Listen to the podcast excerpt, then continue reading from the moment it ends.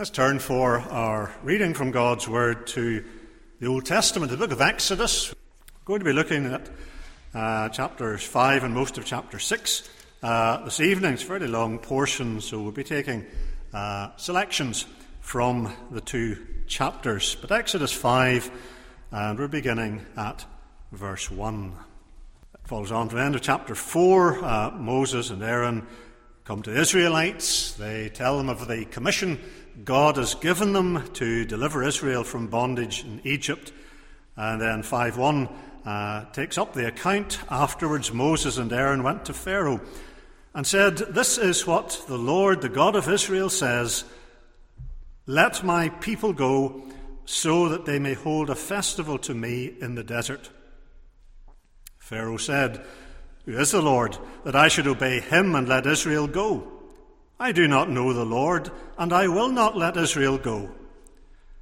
Then they said, The God of the Hebrews has met with us.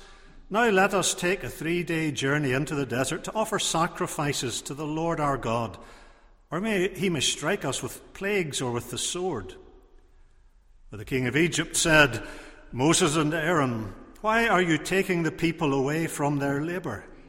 Get back to your work. Then Pharaoh said, Look, the people of the land are now numerous, and you are stopping them from working. And the next portion gives the account of how Pharaoh makes the burden on the Israelites heavier. They're no longer to be given straw to make the bricks for building, they have to go and find it uh, themselves without any reduction uh, in the quotas that they have to produce. And then picking up again at verse 19 in chapter 5. The Israelite foremen realized they were in trouble when they were told, You are not to reduce the number of bricks required of you for each day. When they left Pharaoh, they found Moses and Aaron waiting to meet them. They said, May the Lord look upon you and judge you. You have made us a stench to Pharaoh and his officials, and have put a sword in their hands to kill us. Moses returned to the Lord and said, O Lord, why have you brought trouble upon this people? Is this why you sent me? Ever since I went to Pharaoh to speak in your name, he has brought trouble upon this people, and you have not rescued your people at all. Then the Lord said to Moses, Now you will see what I will do to Pharaoh.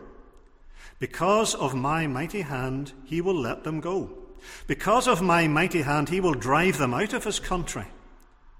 God also said to Moses, I am the Lord. I appeared to Abraham, to Isaac, and to Jacob as God Almighty. But by my name, the Lord, I did not make myself known to them. I also established my covenant with them to give them the land of Canaan, where they lived as aliens. Moreover, I have heard the groaning of the Israelites whom the Egyptians are enslaving, and I have remembered my covenant. Therefore say to the Israelites, I am the Lord, and I will bring you out from under the yoke of the Egyptians. I will free you from being slaves to them, and I will redeem you with an outstretched arm and with mighty acts of judgment. I will make you as my I will take you as my own people, and I will be your God. Then you will know that I am the Lord your God, who brought you out from under the yoke of the Egyptians. And I will bring you to the land I swore with uplifted hand to give to Abraham, to Isaac, and to Jacob. I will give it to you as a possession. I am the Lord. Moses reported this to the Israelites, but they did not listen to him because of their discouragement and cruel bondage. Then the Lord said to Moses, Go, tell Pharaoh, king of Egypt, to let the Israelites go out of his country.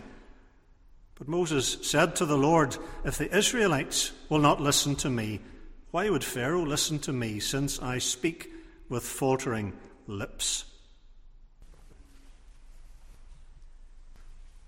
The Lord never said that obedience would be easy.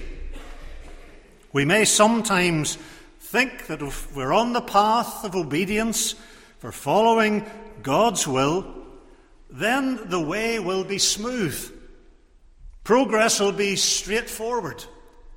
If we're in the Lord's will, then it will be easy. And of course, sometimes Christians make that a test of guidance, whether or not uh, they're following uh, the Lord's guidance. Are there obstacles? Are there difficulties? That would suggest to them perhaps, well, maybe I'm not following God's way. If I were, it would be smooth and clear ahead of me. But yet, that's an unwise way to evaluate God's guidance and God's pathway. In fact, the Bible makes it very clear to us that the path of obedience can be hard. And that's evident in the experience of Moses and Aaron that we were reading about earlier in Exodus 5 and 6. Now we turn to chapters 5 and 6. We're looking really at that whole uh, swathe from chapter 5, verse 1, right through to chapter 6, verse 12. And we call this walking the hard road. Walking the hard road. As we look at these chapters, we see, first of all, the perplexed messengers. The perplexed messengers. Uh, in the light of the response of the Israelite elders, Moses and Aaron, no doubt, were approaching the task of going to Pharaoh, announcing the word of God, encouraged. It seemed to be going well. The Israelites had listened, and they must have been hopeful that Pharaoh also would listen. But of course, God had warned them. Back in chapter 4, verse 21, He will not let the people go. It's not as if they hadn't been told what Pharaoh's response was going to be.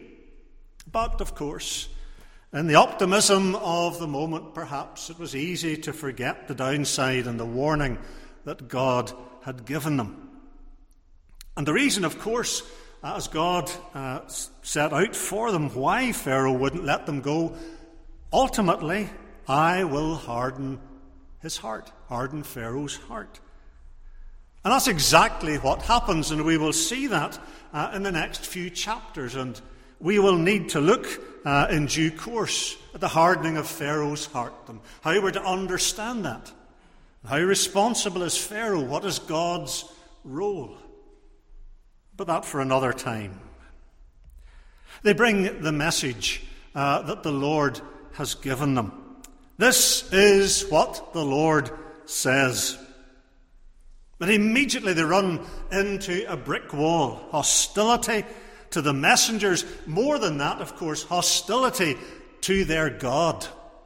That is what really uh, rankles with Pharaoh. Hostility and a blank refusal. I will not let Israel go. And that seems to come as a shock to Moses and Aaron. And it does seem that after that first refusal, their tone changes subtly. Not now announcing, this is what the Lord says, this is what you must do, but rather speaking about themselves and what the Lord appeared to us, the Lord wants us to do this, and uh, if you don't let us do it, God may judge us. It's a different tone that they adopt. Uh, almost as if they, move from announcing the authoritative word of God to pleading with Pharaoh to let us go. It seems they'd been knocked back by Pharaoh's refusal. And now they sound different in the way that they're approaching Pharaoh. And the authoritative voice of the Lord isn't heard as clearly as it was to begin with. And of course, Pharaoh's hostility initially makes things worse for the Israelites, doesn't it? Harsher conditions, uh, they're making bricks without straw, that's, that's become uh, proverbial. Of course, there's still straw in the bricks, but the Israelites had to go and find it uh, and had to prepare it. Extra work and no reduction in the quotas that they had to produce. And then Moses and Aaron go out among the Israelites, and eventually they have to face the hostility of the Israelite foremen. You see, there are the Egyptian taskmasters at the top, then the Israelite foremen and the Israelite slaves below them. And the foremen, of course, are being squeezed from both sides. The Israelite slaves obviously objecting to the harshness of the conditions, and the Egyptian slave drivers commanding that they still have to produce as they did before. It's not surprising we hear the foremen speaking the way they do. You have made us a stench to Pharaoh. That's how they feel. We're an abomination in Pharaoh's nose. And it's all your fault, Moses and Aaron. Uh, it was bad before, but it's worse now that you have come. And then Moses goes and he complains to the Lord. The foreman complained to Moses and Aaron. Moses and Aaron go, and Moses returns to the Lord. 522. And you hear his perplexity uh, as he speaks to the Lord. Oh Lord, why have you brought trouble upon this people? Is this why you sent me? Well, he knows it isn't why the Lord sent them, of course. Ever since I went to Pharaoh to speak in your name, he's brought trouble on this people. And then we get to the nub of the issue, really. Whose fault is all of this? Well, you have not rescued your people at all. And so, in the end, Moses, not terribly subtly, is pointing the finger at God. You haven't done what you said you would do. He's perplexed. This is not how he expected or how he hoped it would be. Now, we're not called to lead a nation out of slavery. And yet, in significant ways, surely we can identify with Moses here in his perplexity. Aren't there those times, haven't we experienced them in our own work and our own ministry, when we've a zeal to see the conversion uh, of sinners, uh, we, we, reach out with the gospel, we witness, uh, we seek to, to, point people to Christ, uh, and we're enthused and we're seeking those uh, who hear the gospel to respond, and we're longing for that, and we're praying for that. And what then do we meet? Perhaps it is the brick wall of indifference. Indeed, increasingly, I think we are finding uh, its hostility to the gospel. It's not just that people don't care about it, but they actively don't want it. And perhaps we find that hard to bear. For good reasons. Our zeal for God, our desire to see men and women saved. And when there isn't a response, then we can find that very difficult. Maybe like Moses and Aaron. We're perplexed. Why is it like that? We hoped, we expected people would be saved, and yet so much resistance. Maybe we become discouraged. Maybe there's a note of complaining. We might not come out straight to the Lord and say it in that way, but perhaps in our thoughts and our mind there is that sense Lord, why are you not doing something about all these unconverted people? Why aren't we seeing lots of conversions? And perhaps, like Moses, we're slipping into pointing the finger at God. Perplexed messengers, maybe sometimes we find ourselves among the perplexed messengers. But then, secondly, we see here the arrogant ruler. The arrogant ruler. We put the spotlight, as Scripture does now, on Pharaoh. This is our first view of Pharaoh, and it's not encouraging, is it? Depending on the dating of the Exodus, and that's a big subject, and that lets people write books with their theories. When did the Exodus take place? But it is certainly possible that the Pharaoh of the Exodus was a relatively young man. certainly, he is arrogant, uh, he is cruel. You see, straight off, he rejects the petition of Moses uh, and Aaron. Uh, and indeed, in revenge, he takes it out on the Israelites, of course, and makes their suffering even greater. I will not give you any more straw, he says in 510. But your work will not be reduced. Sounds a little bit like Rehoboam later on, the young king uh, who had no wit uh, in how to deal with people uh, and how to get them to work well for him. But of course, these are slaves and they're foreigners. Why would Pharaoh care about them anyway? Unreasonable demands and he rejects the pleas uh, of the foremen for some mitigation. Lazy, that's what you are, he says. A touch of I know your type.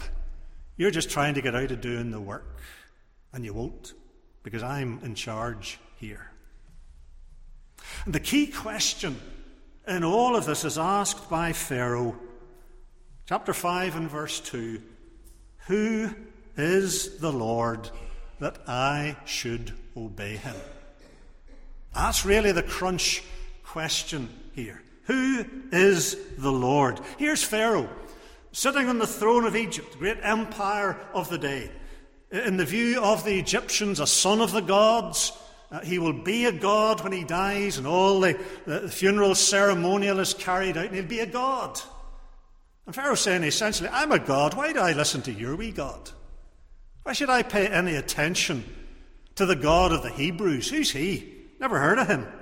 Certainly not going to do what you say he's telling me to do. Why should I obey him? He's not going to submit to some other deity who's demanding his obedience. You notice uh, in verse 10, he describes the word of the Lord as lies. He's on very dangerous ground. God's word, he says, is lies. Ah, Pharaoh's going to pay for that. He's going to find out that it's the truth, it's not the lies, and he's going to find out the hard way. Do you notice right from the very outset, Pharaoh is set on the path of opposition to the Lord and the Lord's will. It's not even that he's opposing Moses, but he's consciously opposing the God who sent Moses. Who is the Lord? And that is the root issue. Yes, God says he will harden uh, Pharaoh's heart. He'd said that back in chapter 4, verse 21. But notice that Pharaoh's heart already is a heart of rebellion. Already he is hard. God will be hardening a man who's already set in opposition to him, to his word, and to his will. The Lord will be hardening a heart that's already in rebellion. And so the stage is set here in Egypt for confrontation. And that's what's going to be worked out in the next few chapters. A confrontation who reigns in Egypt? Is it Pharaoh? Is it the God of Abraham, Isaac, and Jacob? Ultimately, the question is who is God? Is it Pharaoh on his little throne in Egypt? Or is it the God of the universe, the God of the covenant, the God who will deliver his people? Who is God? And the events of the next few chapters are going to make clear precisely who is God. The confrontation will be played out through the ten plagues uh, that the Lord's going to send on Egypt. Plagues that Pharaoh cannot stop. Plagues that will challenge all the gods of Egypt who cannot stop the plagues. The Lord is God, and He is going to prove it in ways that the Egyptians will not be able to deny. And it isn't the truth that Pharaoh, in a sinful heart, is just like every sinner. It is not that Pharaoh is somehow uniquely evil, because the heart of every sinner is set in rebellion against its Creator. We serve self. We reject God and God's word, and in our fallenness, we won't listen to what the Lord has to say. We're determined to go our own way. And so, really, Pharaoh is no different from any sinner, including the Israelites, because as they go out of Egypt and through the wilderness and so on, there will be plenty of evidence of the sinfulness of many of those among the Israelites. Left to ourselves in our fallenness, we are no different from Pharaoh. We are rebels against God and God's word. Paul writes of all sinners in Ephesians 2 6, Ephesians 2 2. You followed the ways of this world and of the ruler of the kingdom of the air. That's what Pharaoh's doing. But that's what every sinner does. That's what we do before we're saved. We're lost and we're hardened and we're set against the Lord. We want to be our own God. That was the promise, wasn't it, in Eden? You will be like God. And that's what we think we are until the Lord saves us. And that's what Pharaoh thinks he is. And the Lord will show him different. But the battle in Egypt that's recorded in these chapters is primarily spiritual. It's not simply the, the, political deliverance of Israel and sociological changes in the ancient Near East. This is a spiritual battle. The Lord moves to deliver his chosen covenant people from bondage. And he will, despite all the forces that are ranged against him. And he'll sweep them aside. And he'll deliver his people. In the end, there's no contest. The arrogant ruler. What a fool. The word of God lies. Who's the Lord that I should obey him? He learned different. But then, thirdly, we see in these chapters the burdened people. Look at Moses and Aaron. We thought of Pharaoh. What about Israel? The burdened people. Because the road for the Israelites is very hard. And they're burdened in different ways. Well, very obviously, uh, they're burdened physically. They're slaves.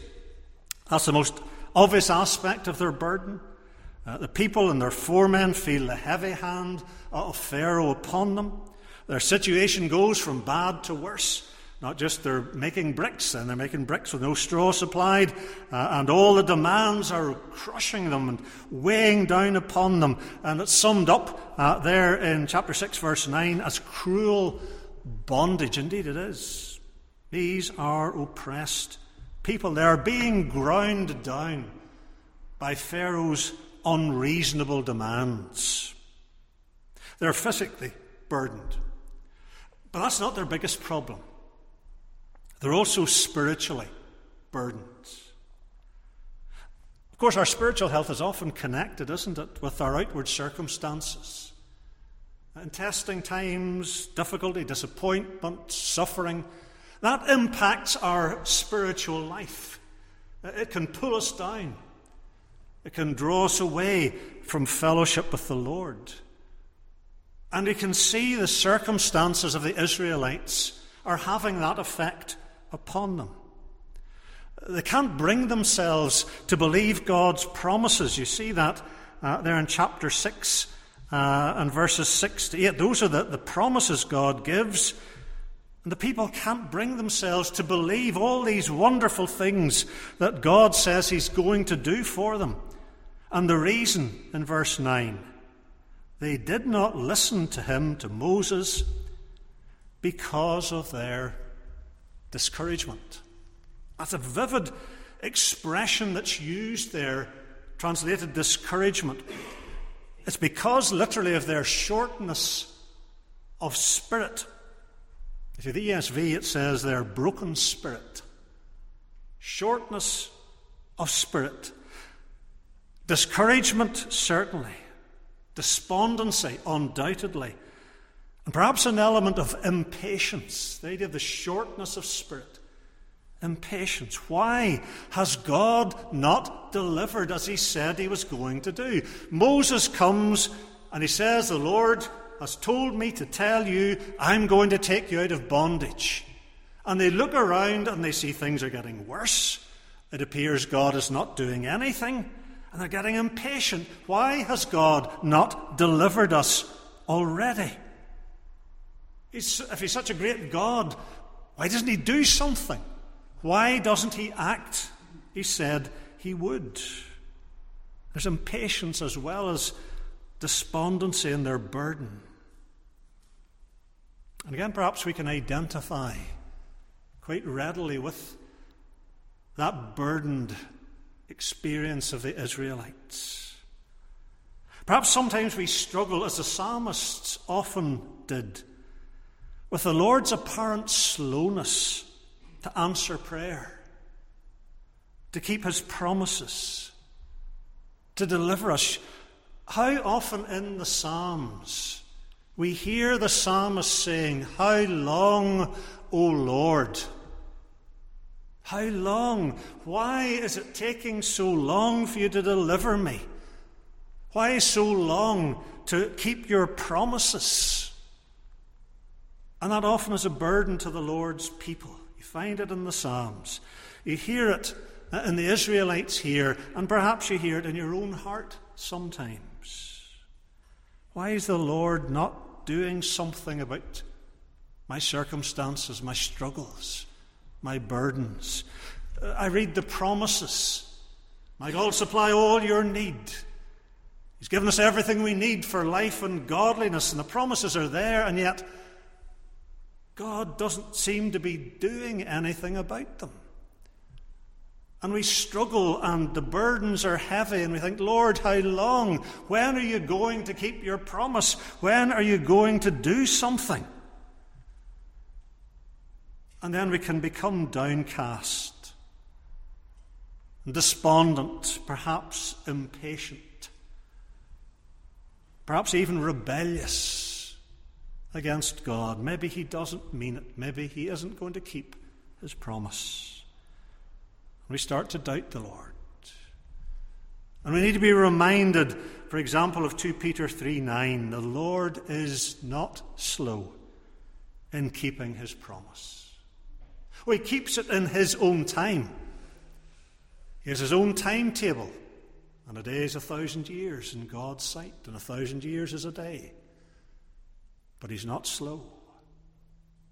Not in the long view, not in the big picture. He is not slow. But there are the burdened people. Maybe you're among the burdened people sometimes. Wonder why is the Lord not doing something? Why is He not acting more quickly? I've prayed and I've prayed, and nothing's happened. Why? When? And we can feel the weight of that burden upon us. But we don't stop there. We mustn't stop there. Because we need to see finally the faithful God the faithful God. The Lord who has made his promises will keep his promises.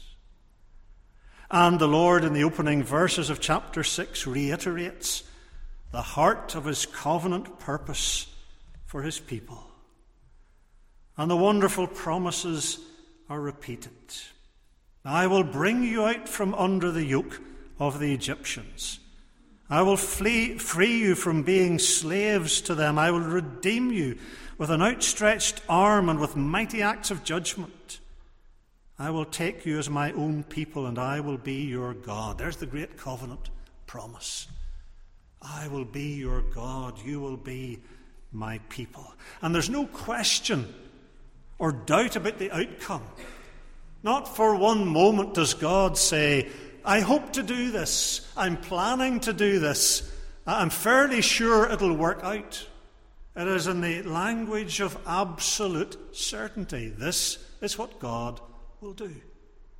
And there is no doubt about it, and there need be no doubt in the minds of his people that this is what he is going to do.